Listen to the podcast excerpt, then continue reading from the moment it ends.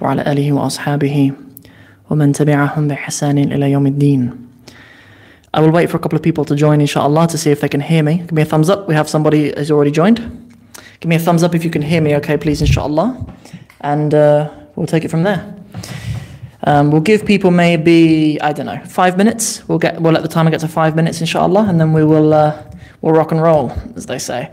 And we'll get into the reading of episode 14 of the series, Layla with Dhib. Inshallah. Cool. Who's come to join me, by the way? Send me a message, please, or put give, give me a thumbs up or something so that, so that I know you can hear me. And uh, we'll get started. This is a little tick I have, by the way. I find myself just holding those for some reason. I know it's, I know it's stable, but um, it's a little nervous tick that I have. Good. Cool. Okay. We'll wait for some people to join, inshallah. Usually we have a handful of people, but if not, we'll get into the recording. Uh, for anybody who's watching the um, the uh, you know the replay of this later, um, just skip ahead to minute five, and that's when we'll actually start the proper video. At the moment, we'll just kind of welcome people who are turning up um, to the the live recording of it, and uh, yeah, we'll take it from there. Cool. Um, yeah, there might also be some people from the Sam Martin Burt Instagram as well. I was just live over there talking about um, my life in Somalia and stuff. Um, some people said they were going to come and join, but uh, they might be busy with something else. Yes, um, if they're in Somalia, it's later here, obviously. We're three hours ahead here, ahead of the UK. Yeah. I look tired. I, I don't feel tired, by the way. It looks like I'm, like I'm red around my eyes. But uh, yeah, and also I will give you a warning. I will be sweating as well through this because it is hot here. And also, I've got hot lights on. I might ask you guys at some point, can I just turn those off and not see me glowing so much? Because it is so hot. So, yeah, I will be sweating through this. But uh, there you go. What can we do? Okay, a couple of minutes, inshallah, and we'll get started. We'll get started in two minutes. Yeah, two minutes, and uh, we will get the show on the road. Three of you here, Assalamu alaikum. How are you guys this evening? Thank you so much for coming to join me. We will do the lesson. The actual lesson from Layla with will only take 20 minutes, maybe something like that. We'll talk through it. I'll read through it one time for you guys, and uh, we'll talk through the word for word of it. And then after that, I'll open the floor to any other questions that you guys have. Inshallah. Good. So, um, for any of you guys actually who are here, actually, that's that's something we should do. Um, let me get the let me get the link to the book because we'll need that because I'm doing this live. I'm not going to have the actual passage up on the screen, um, so you, you, guys will need to go and get the book. Um, I'll get the link for it. and I'll put it in the description below. Inshallah, I'll spend the next two minutes um, making sure that we do that. Cool. Okay, let's go to your channel. Let's go to a previous video. And let's get um, let's get the link that we need. Okay, I've got the link and I will stick it in the in the section below. Okay, thank you for liking the video by the way. The two of you that are here, thank you very much. Apparently that's like the, the, the most important thing with, with the YouTube algorithms. The most important thing. Yeah, is likes on a video. Cool. Right, where are we? Live. Let's go to this live video. Okay, I'm going to put uh, the link in the description. Um, yeah, follow along in the book, in the book here. Today, today we are on page 13. So any of you guys who have the book, go to page 13, please, inshallah. And then that's what we will, uh, that's what we'll read from. On page 13. Cool. Okay, if you haven't got the book, you should be able to see it in the description very soon. Um, yeah. Assalamu alaikum. Four of you here now. Alhamdulillah. How are you guys today? I can't see anything in the chat, by the way. Um, I don't know if uh, my phone will deprive me of seeing the chat. Uh, maybe I need to see it on my uh, on my laptop. If there is one. Subhanallah. It is hot here, and we have flies, mosquitoes. We have uh. Kanara in Somalia is uh, mosquitoes. We have bambara. Bambara, I think, is cockroaches. Um, dihsi, are flies. Iluene, they're the big eyes, they're the, they're the, um, the lizards. Good. Okay, where are we? Five minutes in. So let's let's get the ball rolling, inshallah. Let's get the ball rolling. Okay. Okay, Bismillah ar-Rahman ar-Rahim. Assalamu alaikum wa rahmatullahi wa barakatuh. And a very warm welcome back to episode 14 of this Arabic walkthrough series that we're doing of the Arabic story Layla with Dhib. So thank you very much for your patience. Those of you guys, it's been a little while since we did our last episode. Um, yeah, my wife has had to go back to the UK very briefly for a medical reason, and uh, I was holding the fort down with my boys by myself. So uh, that was a distraction from work, but alhamdulillah, we're back to it. And uh, we'll have more videos coming out in the coming month, inshallah. We have more guests lined up for the Arabic in 60 Steps podcast. And uh, yeah, we also have some ideas for some shorter videos as well. So let's get into it. So obviously, because this is live, I'm not going to be able to put put the passage up on the screen that we usually do. So I'll give you guys a second to go into the description of this video and look at the book, and go to page 13. For those of you who aren't yet reading Arabic let, uh, Arabic numbers, uh, it's like a one, like in English, and then if you were to get a number three, turn it sideways like that. That's what the, the three is. So we'll go and we'll find uh, page 13. There will be a picture on page 13 that looks like this. That's what page 13 will look like inshallah. Also, I've just realized my laptop isn't charging, so we're going to make sure that's charging so uh, it doesn't die on us halfway through. Bismillah. Okay, good. So let's um, let's stick to the usual format that the students usually like. We will stick to uh, reading through the whole passage in the Arabic language, and then we'll do uh, then we'll do a breakdown afterwards of it. So um, so let's go. We're reading from Intalaqa zibu all the way down to Yuqallidu Saltaha. So let's have a go. So انطلق الذئب في الحجرات بحث عن ثياب الجدة العجوز. لبس لبس منها وحاول أن يجعل شكله يقارب شكلها وجعل يتمرن على أن يكون صوته يشبه صوتها. أراد أن ينتظر ليلى وأن يستهزئ بها وهو في صورة جدتها. ذهب الذئب إلى الباب ووقف خلفه. ينتظر حضور ذات الرداء الأحمر لم يرى الجدة ولم يسمع صوتها. فتأكد له أنها نائمة في إحدى حجرات المنزل. آه، كان الذئب بين حين وحين ينظر من خلف الباب إلى الطريق. فلما لمح ليلى آتية على بعد استعد استعد آه، ليلقاها ويوهمها أن أنه جدتها العجوز حين تراه في ملابسها يقلد صوتها Very nice. Okay, so um, I think this actually continues in the previous lesson where we learned about how to insult old women uh, because the dhib was very aggressive to the uh, jaddat al ajuza, um, to the elderly grandmother, where he put her in the cupboard and uh, he told her, told her to close her mouth and other other rudenesses. So um, actually, before we go into the word for word, I have an announcement actually, and this will very much help with me being so hot. So this is what I look like now, by the way. Um, I've announced this to some of my other audiences as a little heads up for you guys, but this is what I look like now. I have short hair like this because uh, my sons had their hair cut yesterday, and um, yeah, and they were not very happy about it. So I thought I would join them in the journey and I'd have my hair cut very short as well. And it'll be helpful to keep me cooler as well, inshallah.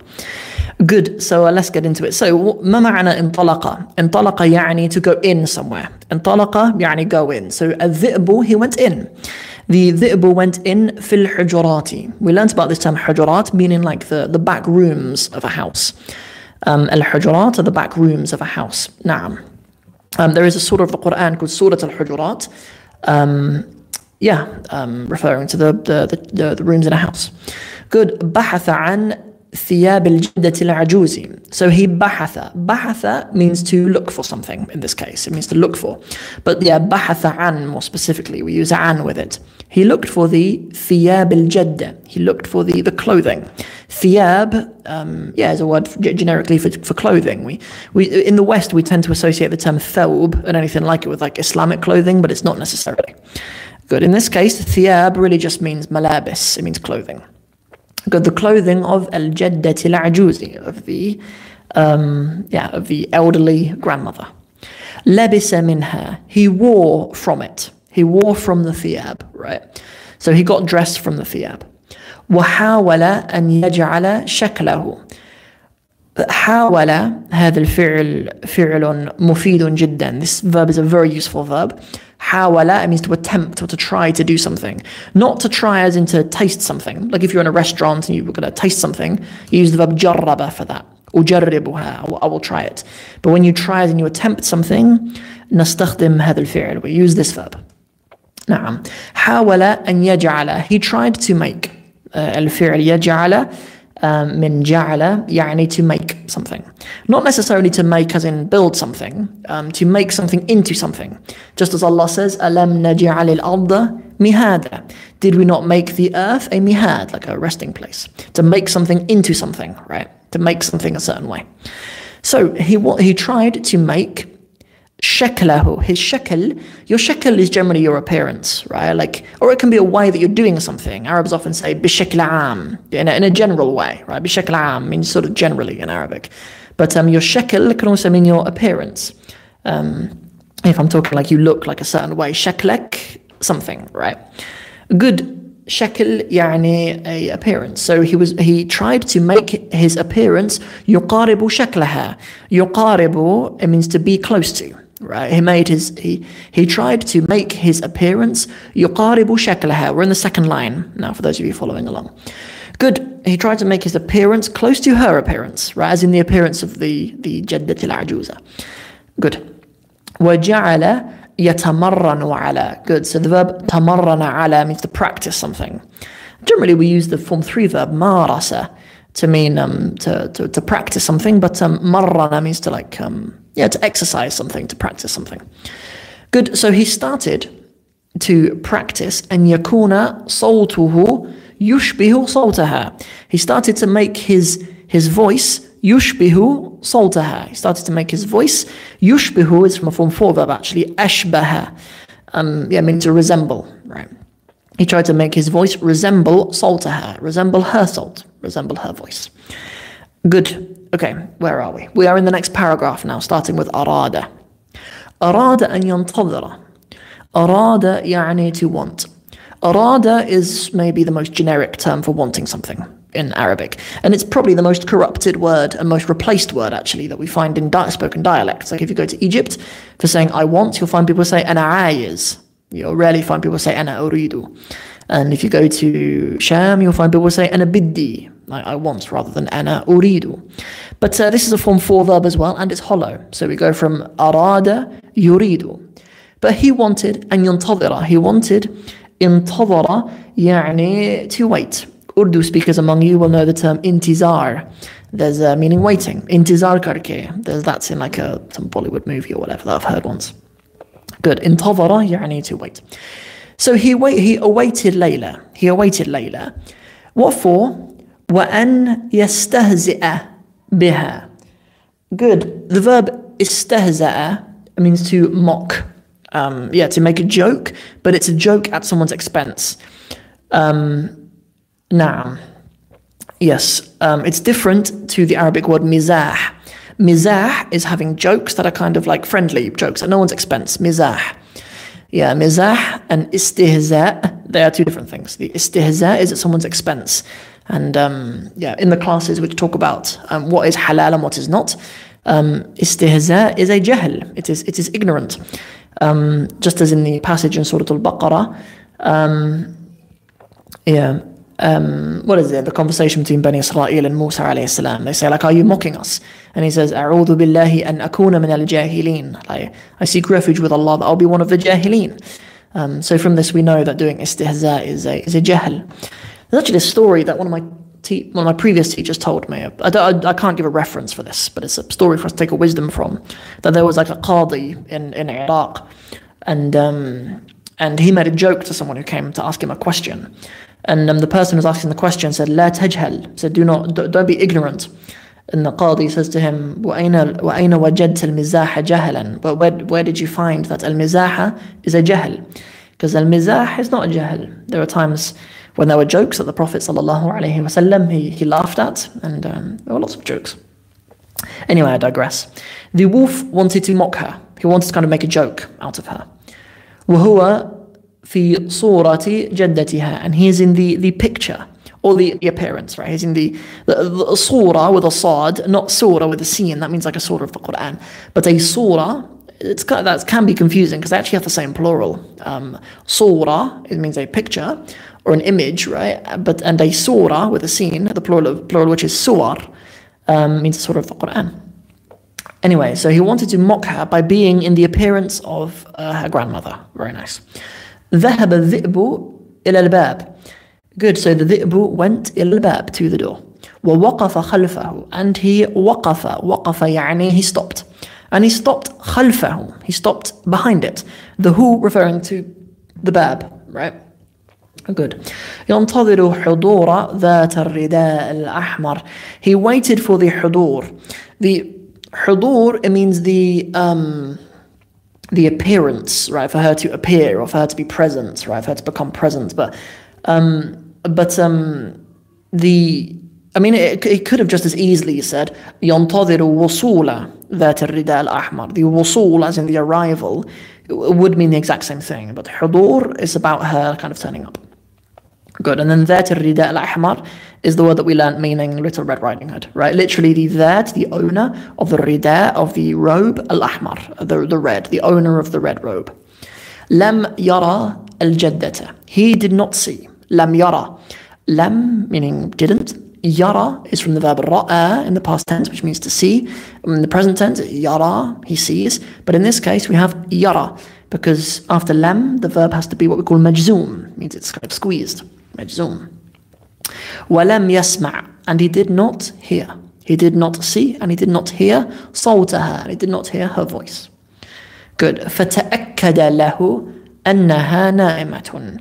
تأكد يعني to be certain of something مثلا um, من الممكن أن أقول it's possible for me to say أنا متأكد I am certain I am certain right متأكد يعني certain أو بالعكس أنا لست متأكدا I am not certain جيد um, it became certain to him له فتأكد له أنها نائمة that she is نائمة ما معنى نائمة نائمة من الفعل نامة نائمة is the اسم فاعل is the one doing the the sleeping نائم good so um, he, he he became certain that she's sleeping okay so unless this is at night he could have actually used قائل قائلة قائلة he could have said because she could be having a قيلولة in which case we'd say that she is قائلة yes, for sleeping. But uh, with used na'ima, maybe the maybe the reason for that is that the author wants to keep the language more accessible.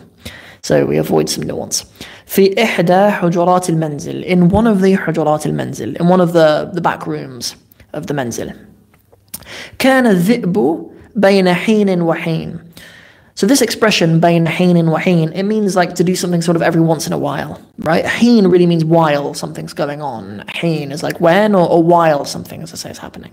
But to do something once in a while, kana dhi'bu bayna heen wa heen. The, the wolf, every once in a while, the wolf was ماذا يفعل؟ ينظر من خلف الباب. He is ينظر. He is looking من خلف الباب. He is looking from behind the bab. Good. إلى الطريق. At the at the road. He's behind the bab and he's looking at the road uh, from behind the behind the bab. فلما لمح ليلى آتية على بعد. Oh, very nice. Okay. فلما ف is a separate word to لما. ف is sort of so. Okay, we can nicely translate it as so. We don't need to complicate it more than that. لما, so when. We say لما when we are kind of saying when something happened. We're accounting something that happened in the past. لما وصلت كذا وكذا. When I arrived, this and that happened. Okay?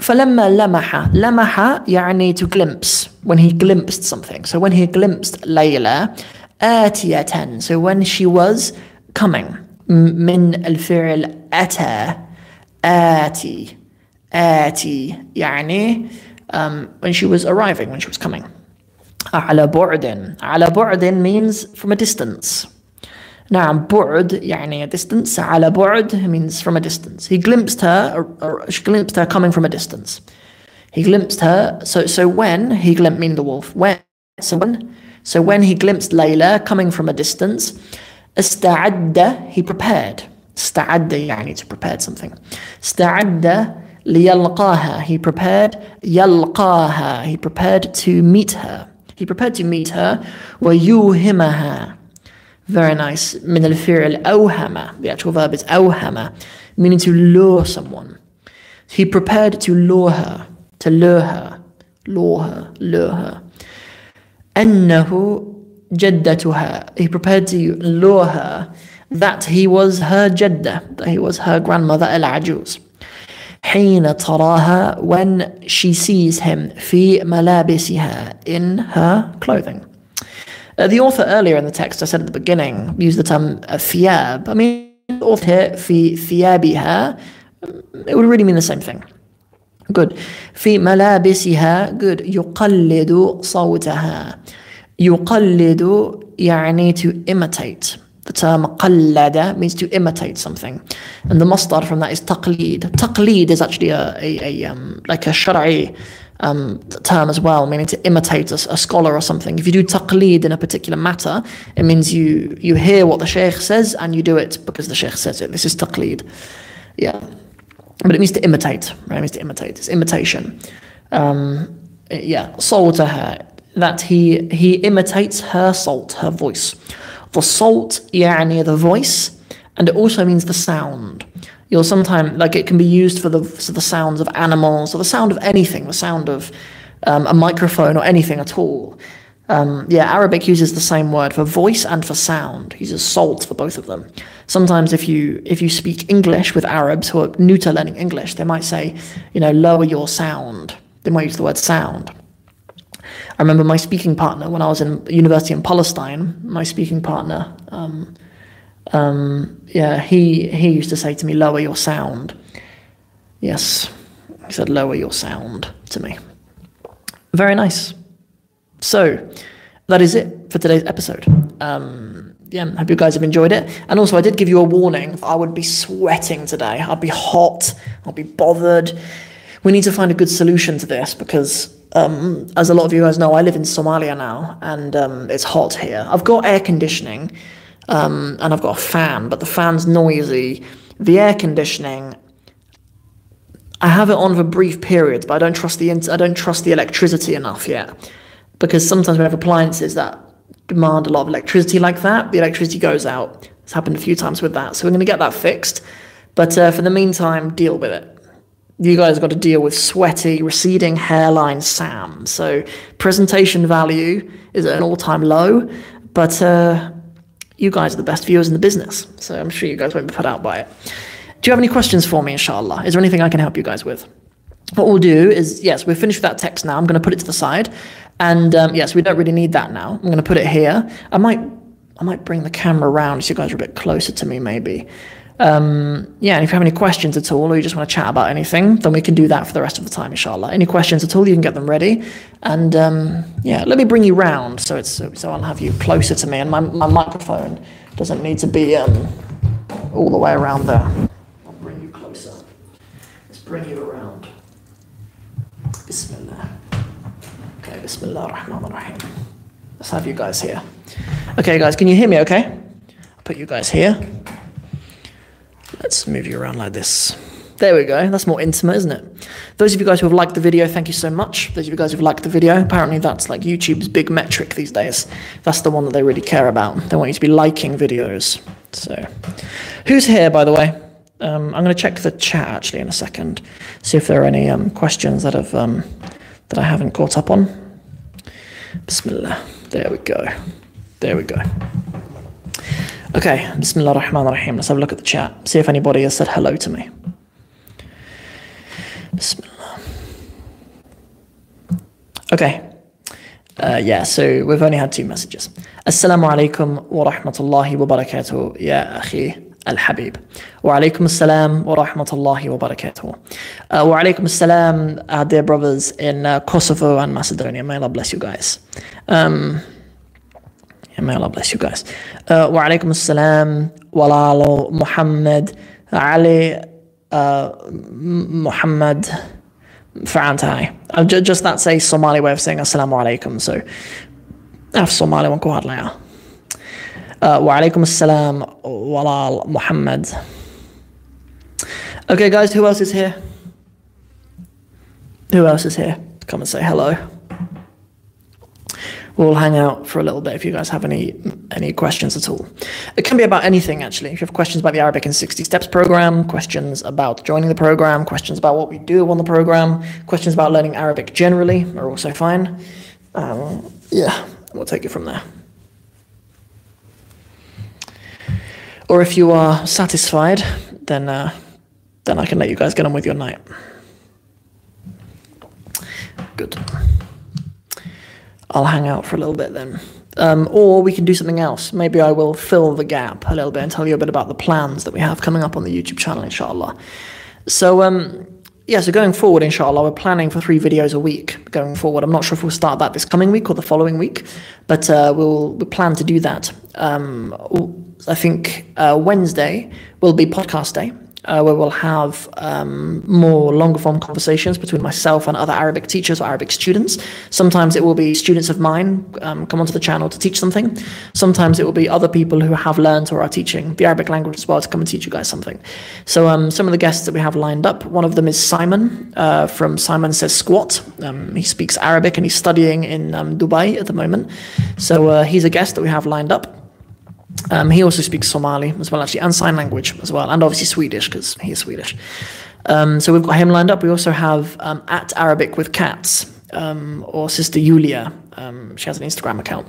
So um, yeah, planning to have her on the channel as well. I'm trying to get, yeah, we're trying to get one of my students, someone called Matthew, because he's a professor of Spanish. Um, and I'd really like to have him on the channel to talk about Arabic, the Arabic and Spanish link a little bit too.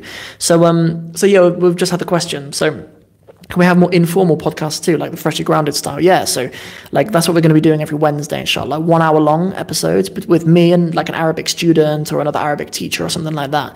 And that's what we'll do on, on those days, inshallah. But on, on this channel, it'll all be around learning Arabic. Like it um, I would like to do like a more kind of lifestyle and just general Muslim podcast on my Sam Martin Burr channel, but you know, people come to my channel to learn Arabic, so I really want to give them that and introduce people to them. But um, I, I think a lot of people enjoyed my episode with Habib recently. I don't know if you watched my recent podcast with with um, Habib from Ihsan, but um, that was really cool. I really enjoyed that. Actually, I think that's like a that's a medium that I, I just really enjoy, and I um, yeah, I, I like doing that. So I'd like to do more of those.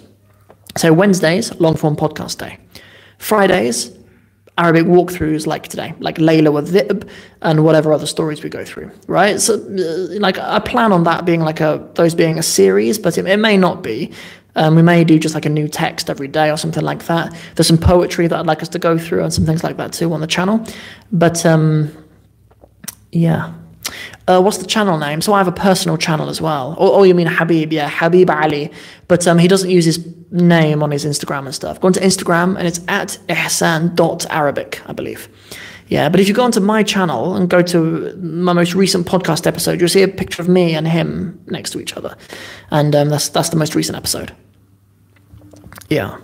We talked about loads in that episode. We talked about. Um, general flaws in teaching Arabic from from the Arabic teacher community, as well as um, as well as a lot about his journey. Because him and I, him and I, we met at university. I was in my final year of my Arabic degree, and he was in his first year, and um, and we lived in the same building in that first year. That was when we met, and um, him and I we used to go to the masjid together a lot, and um, yeah, I used to spend a lot of time with him at university and things like that, and. Um, yeah, I just knew he was a good brother. So, but obviously at the time, neither of us knew that we would go on to um, we would go on to create YouTube channels and stuff. But you should go back on iEra. I know that episode, that rerouted podcast, I really enjoyed it.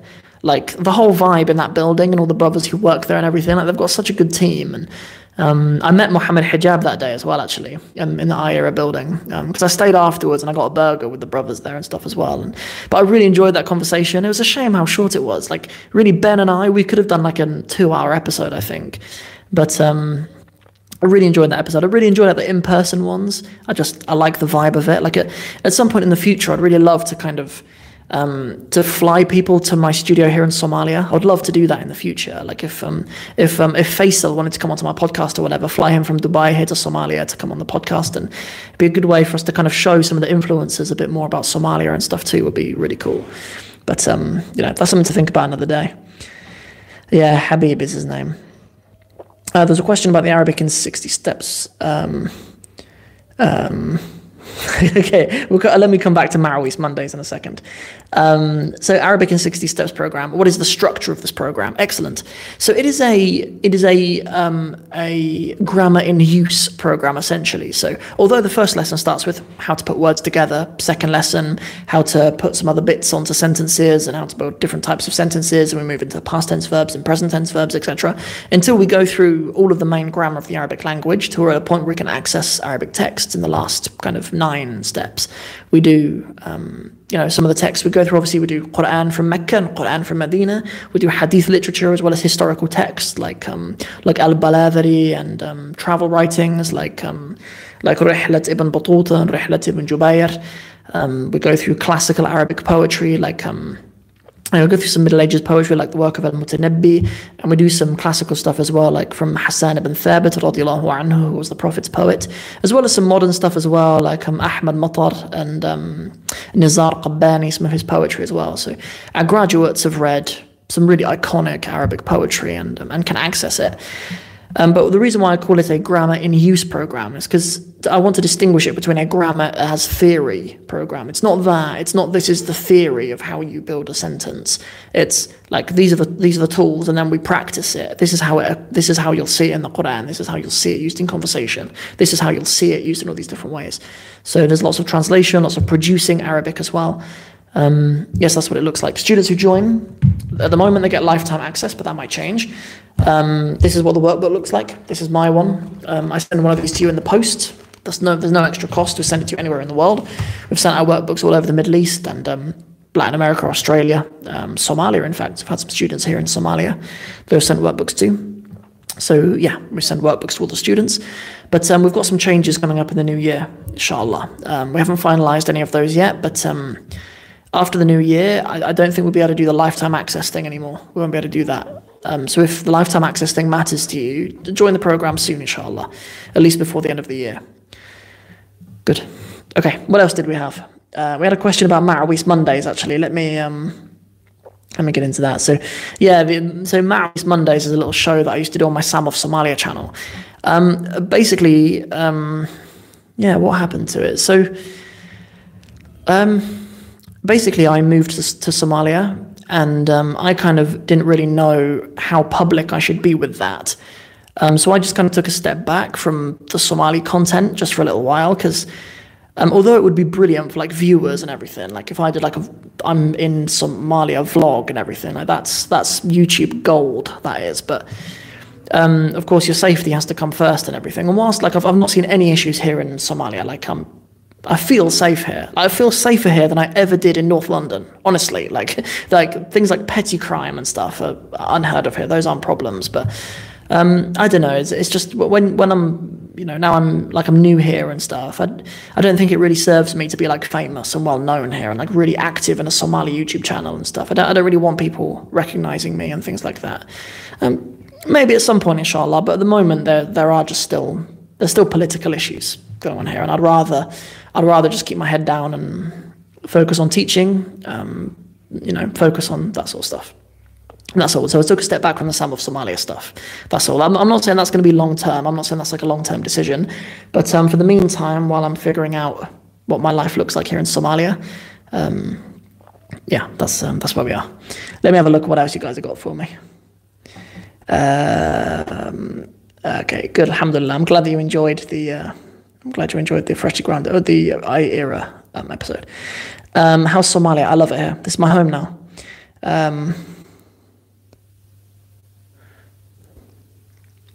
Uh, SQ, Salam Sam. Wa alaikum salam. Hope you're doing well. I'm very well, alhamdulillah. Is it possible for you to make a video where you'll have a full conversation with someone in Arabic Fusha, like a podcast episode to see the language in action? Taban. Taban. Yeah, we can we can absolutely do that at some point. I'm uh, yeah, I'm, I'm not sure who with though. Um, yeah, but but we can inshallah. I'm, i would actually like to have my Arabic teacher come onto my podcast at some point. He actually doesn't know that I have a YouTube channel and stuff. Like my Arabic teacher, I've been having Arabic lessons with him for a little while, and um, he doesn't know that this is what I do. Like, um, but at some point, I'd like to tell him and then welcome him onto the channel, and him and I have a conversation. Um, him and I, we only speak Fusha to each other. Like I don't, I don't know if he, I don't know if he speaks English. Um, he might speak some, but I'm, I'm not sure. Um, yeah, so I'd like to have him on the channel. He'd be a really good person. Um, yeah but we can we can absolutely do that inshallah. I'd also like to start some call-in um, shows. So like we've kind of got a schedule that i was just laying out a second ago about like wednesdays going to do kind of long form podcasts. Fridays going to do walkthroughs of arabic stories. And then sundays we'll do like a little surprise. It'll be a snippet from a bit of poetry. Maybe we'll do something from the quran. Maybe we'll do some muhadatha we'll do some conversation. Or maybe we'll learn a ibara we'll learn a little phrase or something. Like we'll just do something on a sunday. It'll be a surprise. But um so that's kind of like three videos a week kind of plan but um, in addition to that, when we get to a stage where we can, um, yeah, I would like to do a live call-in show every week. Like you might have seen some YouTubers using our software called StreamYard, where um, people can basically I could just have the StreamYard link in my in my in the description of this video, and then you can just go and click on it and you can join. And like in that, I'm sure there'll be lots of people um, who would like to come on and um, just have little conversations with me in Arabic, even if it's Assalamu alaikum, كيف الحال, كيف العائلة, هم جيدون, كيف الأطفال, كيف, كيف الصغار, how are the kids, even if it's like simple stuff like this, it's still very nice for people to listen to. So, um, yeah. Uh, okay, I hope answers the question. Um, is he starting a pod doing that? Oh, I don't know. I don't know what, what, that, what that was referring to. Okay. I mean.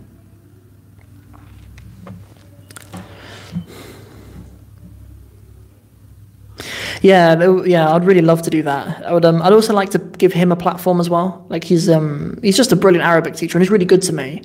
Um, he gives me a lot of his time, mashallah, and I like, yeah, he's really good to me, and I'd really like to put him on and get him, you know, get him more students if he wants them, or um, or whatever he wants out of it inshallah, it'd be nice for us to do that for him. And I'd, I'd plead with my audience to support him as well, however they can, whether it be following his page. I don't think he has any pages on social media or anything, but whatever we could do to, um, you know, to, to, to, to give him something, that would be nice. نعم نعم مدرسي العربية هو أصلا من سوريا لكن هو يعيش في خرطوم الآن خرطوم هي عاصمة السودان نعم yeah, he's uh, Aslan. He's originally in Syria, but uh, he lives in Khartoum. Naam. Yeah, he, uh, he lives in Khartoum in Sudan now. Yes. Yes. Thank you very much, you guys who have liked the video, by the way. We've got more likes than people watching at the moment, which is pretty unusual. Um, if any of you guys are here and haven't liked the video, please do so for me. Um, that's like one of YouTuber's big indicators of whether they push a video. Um, have you thought about opening a business in Somalia? Lots of young diaspora kids have done it. So, um, uh, yes, there's lots of Somali diaspora in the Qurba Jog. There's uh, uh, there's lots of them. Come back here, open businesses, cafes, and ice cream places, or whatever it might be. It could be anything, right? So, as I mentioned at the end of um, my episode on Freshly Grounded, I, I mentioned that that is a desire of mine. Like, not not so much as a profit making venture, but I I'd like to just contribute something. Like it, it, it is a contribution in Somalia to even just be living here and spending your money here. Like it is a that is a contribution here, you know. But um, I'd, I'd like to do something that pays local people. Like a, let, let me show you something. So show you guys something actually. So recently, I saw an advert for this. Have you seen this soap? Any of you guys who are in like the manos, what any manosphere stuff? You've probably been marketed to this. Some of this stuff has probably been marketed at you, this, this soap, right? So this is like a men's soap brand from America.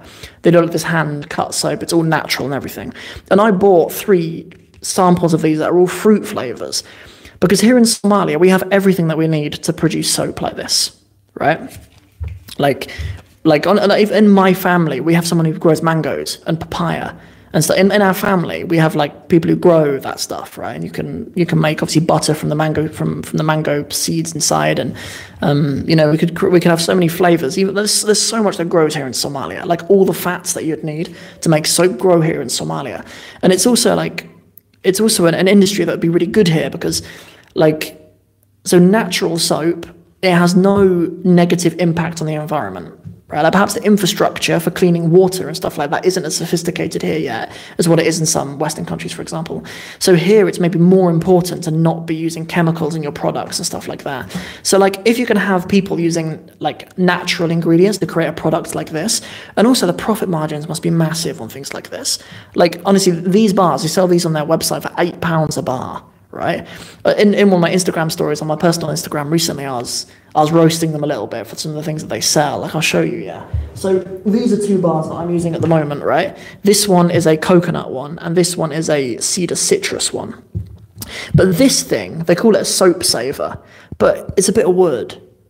It's a bit, it's a bit of wood, right? And I only have it because it came with a subscription. That's the only reason I have it. But they sell that for £16 on their website, right? Like, soap can be big business, right? And it's it's also just a business that is good for the country. So like I, I like that kind of thing. I like I like these kind of win-win-win situations where you can where you can hire local people. Um, you know, like the, the skills that need to go into it aren't like it's not like we'd need people with Western degrees or something to to make soap. Like I've looked into the science of how you make it and stuff like that. And there's even a there's even like a, an industry here already for making soap. Um, there exists um, there is soap that's made from the marrow of camel bones here. They actually do that here. Um, I don't believe they use that soap on their um, on their skin. They use it for washing like medical um, clothing and stuff like that that doctors use. But um, but anyway, point being, the natural soap is a good industry to have a have a chunk of, right? Because it's high profit and it's also just clean. Right? It's clean and, and also it's, it's also high profit margin because it's these things are so light and they're so uniform like for shipping them, like they're small enough to go through a letterbox. Like it's such a good little business, right? And um, but at the very least, what I'm going to start by doing is I'm going to create a little recipe, maybe for a mango one or a coconut one, because we grow mangoes and coconuts here in Somalia. Um, yeah, and uh, I might just make some soap with my with my sons. It'll be a good little home fun activity for me to me to do with our sons anyway. Worst case scenario is we end up with some bad soap that we'll just use at home, right? But if it goes well, then I'll be interested in something like that. Another industry that I think would be really good to get into would be coffee. So like coffee is a really good industry for your country because it doesn't create conflict with wildlife generally.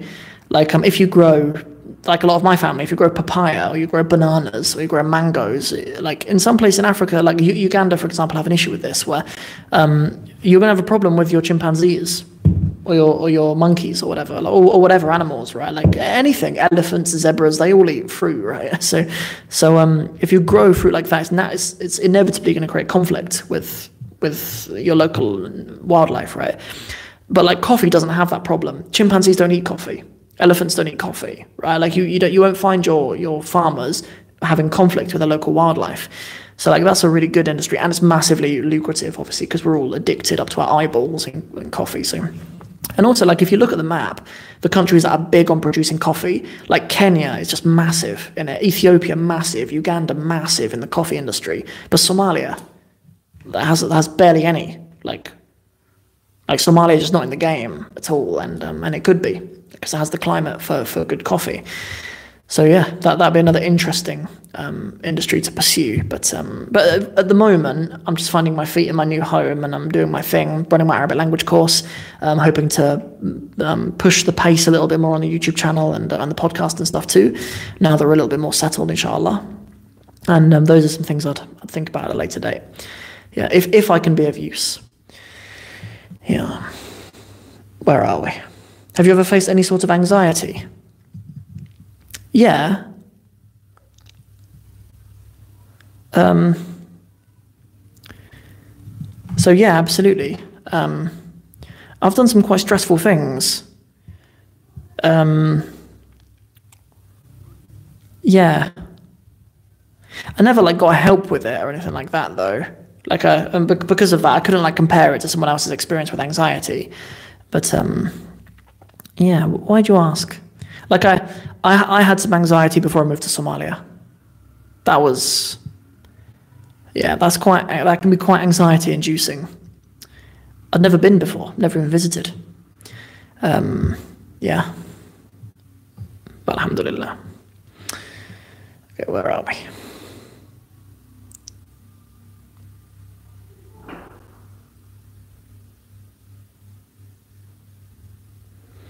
Mm.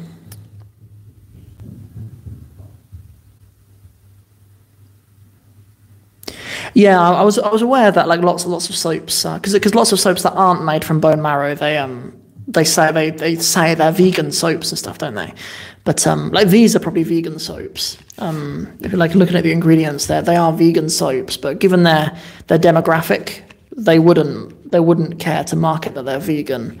It's probably pro- it's probably products more targeted towards left leaning people and that are probably have a higher percentage of women in the demographic that are that would care about a vegan product.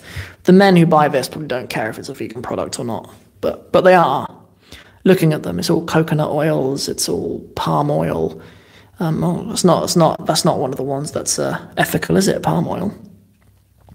Um, yeah. Yeah, shea butter. Yeah, it's it is vegan. It's a vegan product, but but yeah, I've seen a little documentary about how in Somalia they can make they make um, soap out of camel bone marrow. We've got tons of camels here. They're actually more expensive than I thought. People have made jokes in the past about getting like a camel as your mahar. You'd be so lucky. They're expensive. Camels aren't camels aren't cheap. They're like the price of cars. Like in Somalia, they're the price of cars. You know, if you if you want to buy if you want to buy like a, a big healthy camel, especially near the time of like Eid, especially Eid al-Adha, like you might be able to buy a Toyota here, probably a second hand one or whatever, for one thousand five hundred dollars, two thousand dollars. Big camel like that will set you back that sort of price. You know, so they ain't cheap.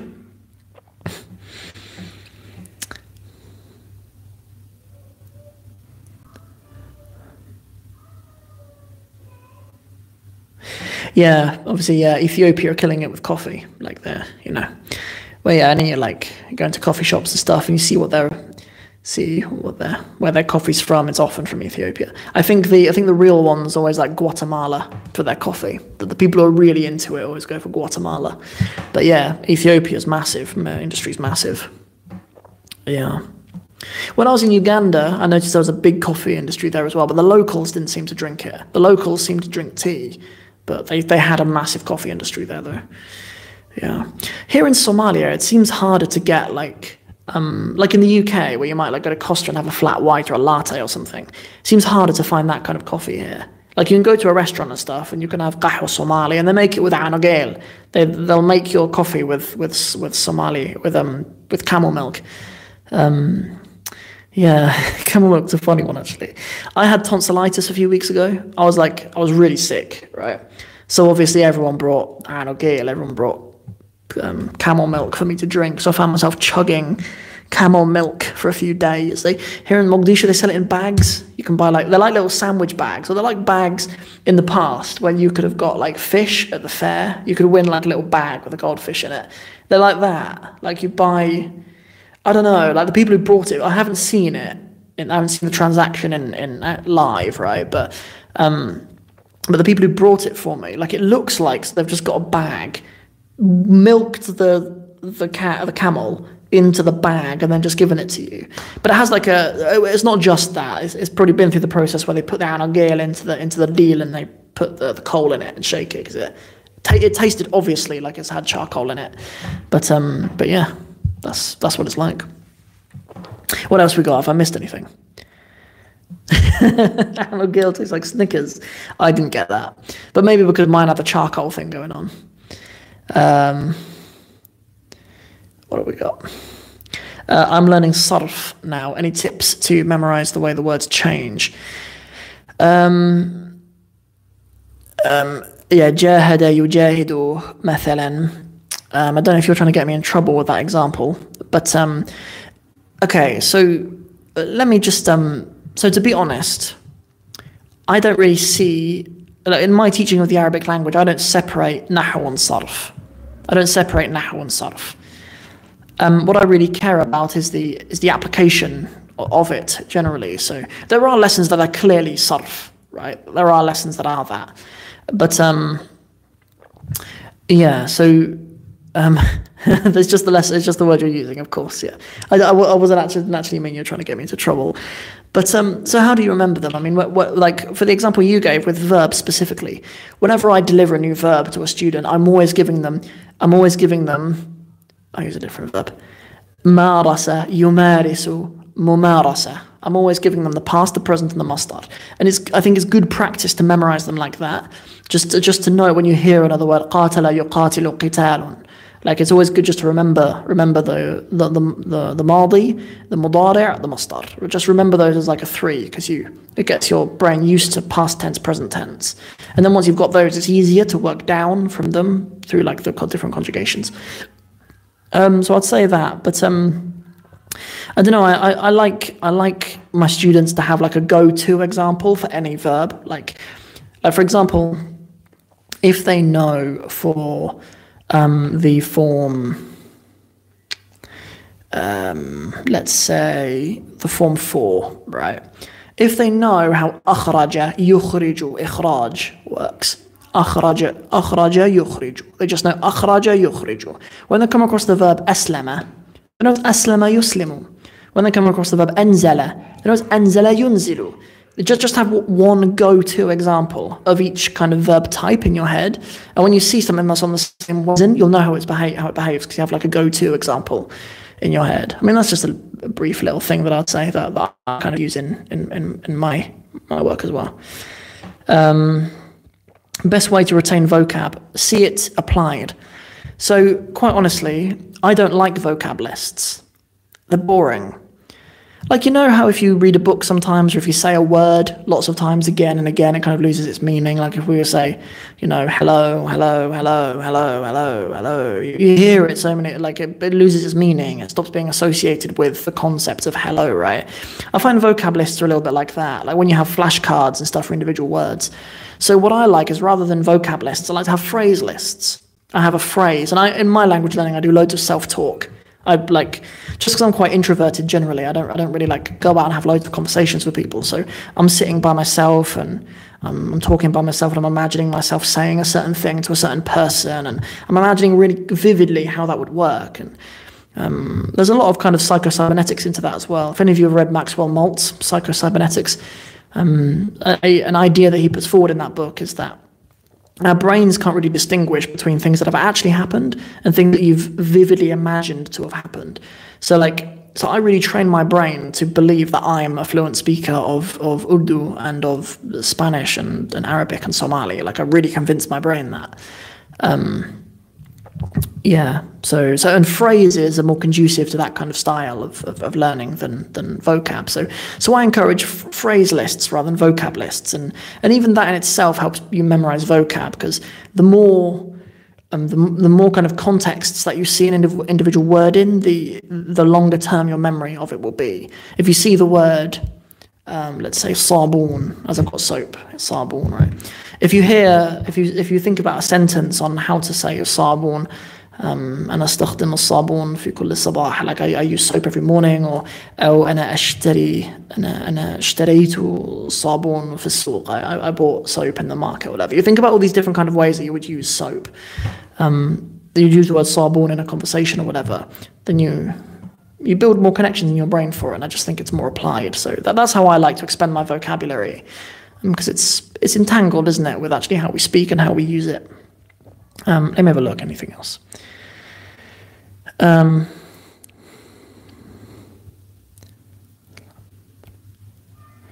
good. Any tips for motivation? Do I believe in motivation? Um, I, I don't know if I I don't I don't think about things in those terms really. I'm more thinking think of like just what I want in life.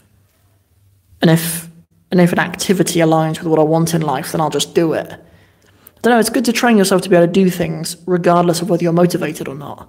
Sometimes you won't be motivated. And also sometimes in our head we get things the wrong way around. Sometimes we think that we need we need emotion before motion. But it's the other way around. Sometimes we think we need to be feeling the emotion of, being really interested in something to get us into it. But actually, I don't, but actually, it's the other way around. It's actually if you if you start doing something, even if you're not motivated you don't have the emotion for it, you start the motion for it because you know it aligns with your values and what you want. The emotion for it will develop out of it, and actually really quickly. Um, yeah, that's that's what I find anyway. Because you won't always be motivated. Sorry, you. I, I'm not. I'm not. But like I have a schedule of things that I do every day. Like there's things that I do every day, but without question, right? like I, I, I do some lessons in Al Madrasat Al Umariya, that's Ustad Abdul Rahman Hassan's online Islamic Studies Academy. I do that every day. Right, I do like at least half an hour, the very least, right, of some Islamic studies in that academy. I read the Quran every day. I pursue with my hifz every day, right? Just it's just something something that I do. I always do a little workout every day, right? It's usually jump rope at the moment. I'm into jump rope, but um, but it could be anything, right? Like, and I'm not. I'm often not motivated Often I'm not, like, but you just do it. It's in the calendar. It aligns with your values. You want to be a certain person, so you do it. You know, um, you know. And sometimes I fall in and out of love with these things. Okay, where are we? The word sabon is in Urdu too. Oh, is it? Cool. Uh, Urdu, Urdu is um, giving me some problems, you know. Yeah, because Urdu has lots of it has lots of words that are borrowed from Arabic through Persian, right? But it also has lots of like false friends. So, for example, in Arabic, the word makan, makan means a place in Arabic. In Urdu, makan means a house, or like a home. It means that, that means a house.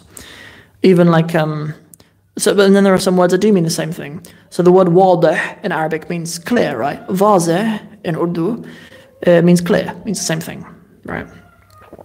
Yeah, so there are some false friends. Uh, Somali has some as well, actually, yeah. Yeah. Na'na in Arabic means mint. You can have tea with na'na. But in Somali, nina or na'na, it means a sweet, right? You buy nina for the kids, right? Yeah, so Somali has lots of those, and um, Urdu has lots of them as well. Yeah, I actually mentioned one today. If you guys were listening in um in the um, later with dhib, we came across the verb intadara, which means to wait, and intizar in Urdu means means waiting, right? Intizar karke. I know that from a Bollywood film that I overheard. Yeah, मैंने intizar karke. Yeah, that's the good stuff. Yeah.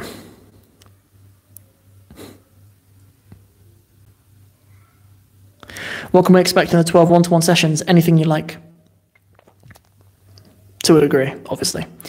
Uh, yeah, so I offer to students on the Arabic in 60 Steps program an option to do like a like a 12 lesson program with me. And we can really design it around however you, you wish. Um, yes. Um, but we'd have a consultation about that. If you were to enroll on that, then we would have a we'd have a meeting about what exactly you want, and I'd make I'd think about if I can deliver it or not. Um, but it's 12 hours of one-on-one time with me, which um, we can we can do as you wish. Um, ممكن نتكلم اللغة العربية فيها we can speak Arabic in it only if you wish أو ممكن نقرأ بعض النصوص العربية من التاريخ we can we can read some Arabic texts from history um, or whatever you like inshallah yeah. Yes. Yeah, but at the, at the moment, uh, it would also depend on my availability as well. I, I, I could do it at the moment, but um, we're running the intensive program at the moment, Arabic in 60 Steps intensive. Shout out to the students who are on that program at the moment. Um, yeah, so I'm fairly busy with those students, but um, I'm going to take another batch of intensive students in March. Inshallah, that'll be our next one because my, my current students on the intensive program will graduate in probably early early January. Um, and then I'll look to take another maybe eight to 10 students for an intensive program starting in March. But the, the intensive program's like three or four months of like four hours a week with me. So it, it's pretty intensive for, for this kind of thing. Yeah. Okay, where are we?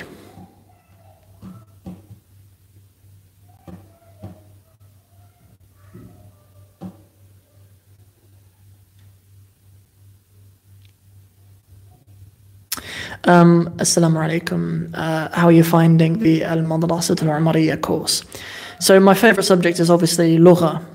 Um, but uh, like in the course, they have like an introduction to seeking knowledge. They have a course of that that everybody has to do, and then they also then they have like the main topics: aqidah, um, sciences of the Quran, hadith, and lugha is one of them. And lugha is of course my favorite.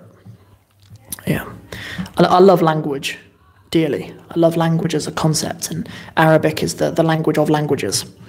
So um, yeah, lugha is uh, is my thing. Like when I was kind of in my early twenties and stuff, a lot of people, and I, I really had a had had a level of desire to apply to to Islamic University of Medina, and I kind of um, had a desire to specialize in Arabic because after you finish um, Um, after you finish the ma'ahad where you learn the Arabic language, you can specialize for your baccalaureate.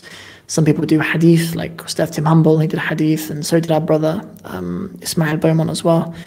Um, rahimahullah. Um, yeah, he's specialized in hadith, and um, yeah, but I, I thought if I went, I would have been among the few people who specialize in al because um, there aren't many people like in the public space, are there? Like people in the da'wah and stuff who specialize in lugha and from Medina. But there's lots who do da'wah. There's lots who specialize in da'wah. Because I think you can choose between like da'wah, fiqh, hadith, Quran, and lugha. I think those are the options. Um, yeah. I've come across people who specialized in da'wah and people who specialized in hadith, but not, not, so, not so many of the others.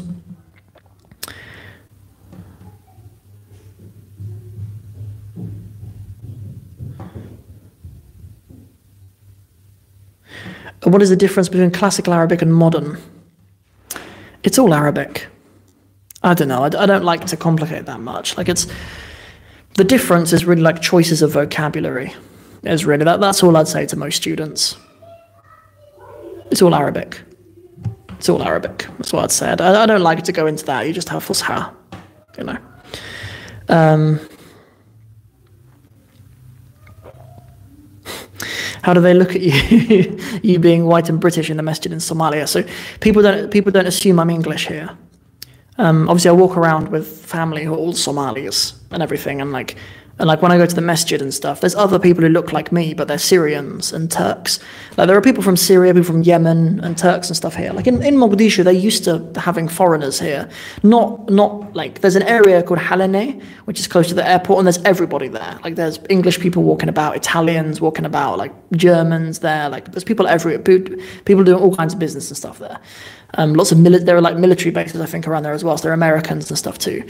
But outside of Halane um, there are like other, but Muslim, mostly foreigners, right? Like if, if you go into like center or whatever, you go to Hayat Mall or anything, you'll see people from India, you'll see people from Kenya a lot. Like, um, yeah, but in, in the masjid, people don't usually think that, um, people don't usually think that I'm English.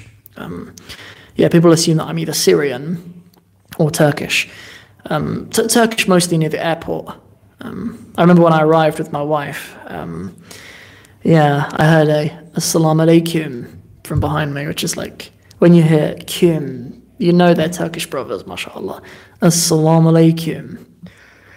Alaikum assalam. I said back, Alaikum assalam. Yeah. But, uh, oh, that's funny. Someone said something about the ad ads. yeah, so, um. So, as well, another thing is that Somalia is, is diverse, as you, you rightly say. Um, yeah, even the, like people who live in Mogadishu, people who speak fluent Somali and everything, like they are, they're, they're, they're diverse. You get some Barwanis who are like, um, obviously Barawa isn't Mogadishu, obviously, but you have Barwanis here as well, um, who lots of them are lighter skinned. Um, and then but people call that adads. Like adad isn't a term that I only really encountered it when I moved here, but um, yeah, I knew I knew those people as Rer Hamar. Rer Hamar are like lighter skinned people. Many of my family are actually married to to Rer Hamar. And um, yeah, they're, they're lighter skinned. Like my children, people think that my children are Rer Hamar. Um, they think that either like my children, my children, they think that their dad is Rer Hamar or, or Arab or something. Um, but they're, they're quite Somali looking, my children, so it's been fairly easy for them. Yeah. There was one person who suggested to gain vocabulary repeated at least 250 times. That includes past, present, amr, masdar. Would you say this is too much? That sounds really boring if you've got it in you to do that, then ahlan wa sahlan, you know, but that just sounds so boring. To repeat something that many times, I don't know. I don't know. If something doesn't go into my brain after repeating it five times, I think I've got to switch up this this approach. You know, I need to do something a little bit more sophisticated to um to get this into the brain. It's there's got to be something better than just repeating it that many times. Like as I was saying earlier, like saying something that many times, in, in my experience, takes the meaning away from it completely. Like, just like in any, just when we say a word in English, if we say hello, hello, hello, hello enough times, the word hello just loses its meaning. And I, I find that happens when we're learning vocabulary as well. So I like, I like things to be applied. Um, yeah. Uh, yeah, even ethnic Somalis come in a lot of shades, often in one family even. Sometimes you have sometimes you have one family where like there's like really black dad, like you know, mum who's like not quite as dark skinned. They have like kids who are like one's like one's like really pale, another one's really black, another one's like one other one's brown, another one's somewhere in between. So sometimes you have that, you know. Even my in-laws, my in-laws and my wife, mashallah, she's got a lot of brothers and sisters, and like even though they all look like each other because they've got the same mum and dad, like they're, you know, they're all different skin. they're not even all the same skin tone. Yeah, even my two sons and my two sons, they're, they're, they're, not, they're, not, they're not like of the same skin tone. Yunus is much lighter than Yusuf. Yeah. But Yusuf looks a lot like me. It's kind of weird. People look at us and they think Yusuf looks like a Somali version of me, but Yunus looks like an English version of his mum. It's really strange. But yeah. Yeah. People are like before we had our before we had our first, people a lot of people said to me that um that like Somali genes, Somali genes aren't strong. so when they have mixed children, they often look like the other, the other culture. That hasn't really been our experience. Not with Yusuf anyway. Yusuf, he's got, he, he looks Somali. Yeah. Yeah. So does Yunus as well. Yeah, even different hair and stuff. Yeah, that's true. Somali families, man. Like, I've seen some really funny stuff on TikTok about that like there'll be like a Somali per, a Somali TikTok or whatever, and they do a TikTok with like their siblings and something, and people comment with the emojis of like a really black dude, a really light skinned dude, like a brown guy with like curly hair, and like a brown guy with straight hair, all in one family. Yeah, mashallah. Yeah, it's sweet. But I mean, I don't know. In English families as well, like uh, me, like my like hair and beard color and skin tone and stuff is a lot like my dad. Like my dad's really dark haired, dark bearded, like tans really easily like I do. You wouldn't believe it looking at me at the moment, like a, like a ghost. But um, yeah. But um, um, like my sister, like like blonde, blonde, blue eyes. My brother, like sort of like brown, gingery hair, ginger beard. My brother's got. Three of them look completely different. Yeah. Yeah, subhanAllah. Alhamdulillah. All right. I'll head off, inshallah. It's late here. Well, late late for me anyway. We tend I tend to sleep early here. Um, but honestly, like if any of you guys are considering moving to to a Muslim majority country, like one of the one of the countries closer to to the equator, something that I love about it here is that the salah times are a consistent time. Like honestly, if you're a person who cares about like productivity in your life, like you're in a business or whatever, like I do, and you want a morning routine, good luck having a long term morning routine in the UK. Good luck with that, right? Because sometimes you're gonna you'll have to get up for Fajr at 2 a.m. Sometimes you're gonna have to be getting up for Fajr at half past seven. Sometimes Fajr is gonna be at five o'clock in the morning. You'll need to have like a reassessment of your morning routine every month. Almost definitely. That's what you're gonna need to do in the UK. But here in Somalia, it's like 4:40. You hear the adhan. Um, you know, 4:40. Hear the adhan like you're praying you're praying in the masjid at five or whatever and you're back home by five past five or ten past five or whatever you know you do whatever you want. Like I, that's the time in the morning. I do an hour and a half of al-madrasa al-Umariya and I do about an hour and a half of languages and then I do a workout. My workout's really short in the morning. Um, yeah that, that, that's what I was doing in the morning because my kids and my wife are asleep at that point so. And then um, yeah but by the time I, I I don't like to have coffee straight away in the morning. I find it like dulls how well I receive coffee when I have it like straight away. So I always, I always have coffee when I'm doing my languages, which is like an hour and a half after I've woken up.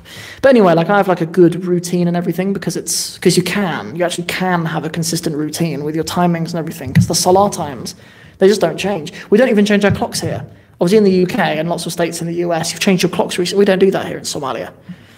You know, why would we? We have the, we have the perfect amount of, um, of daylight. Um, okay.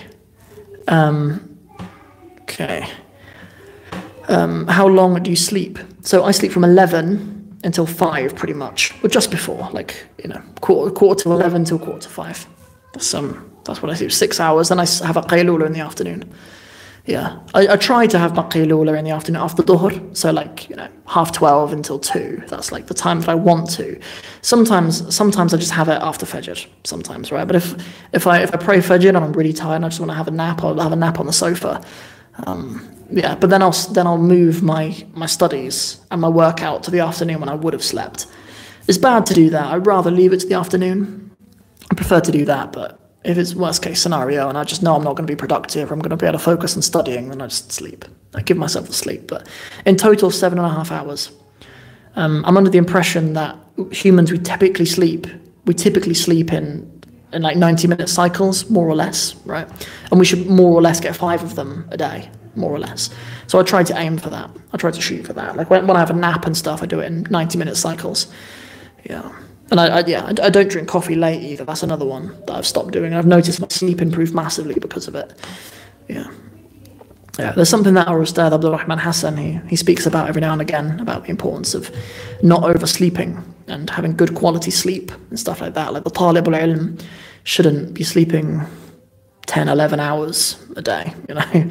but we're not in need of something like, we're not in need of that really. Yeah. Alhamdulillah. Okay, guys, Jazakumullah khairan for coming to join me. Thank you all very much for being part of it. Um, please make dua for my students and uh, for the project in general. And um, yeah, that's it for now. Assalamu alaikum wa rahmatullahi ta'ala wa barakatuh.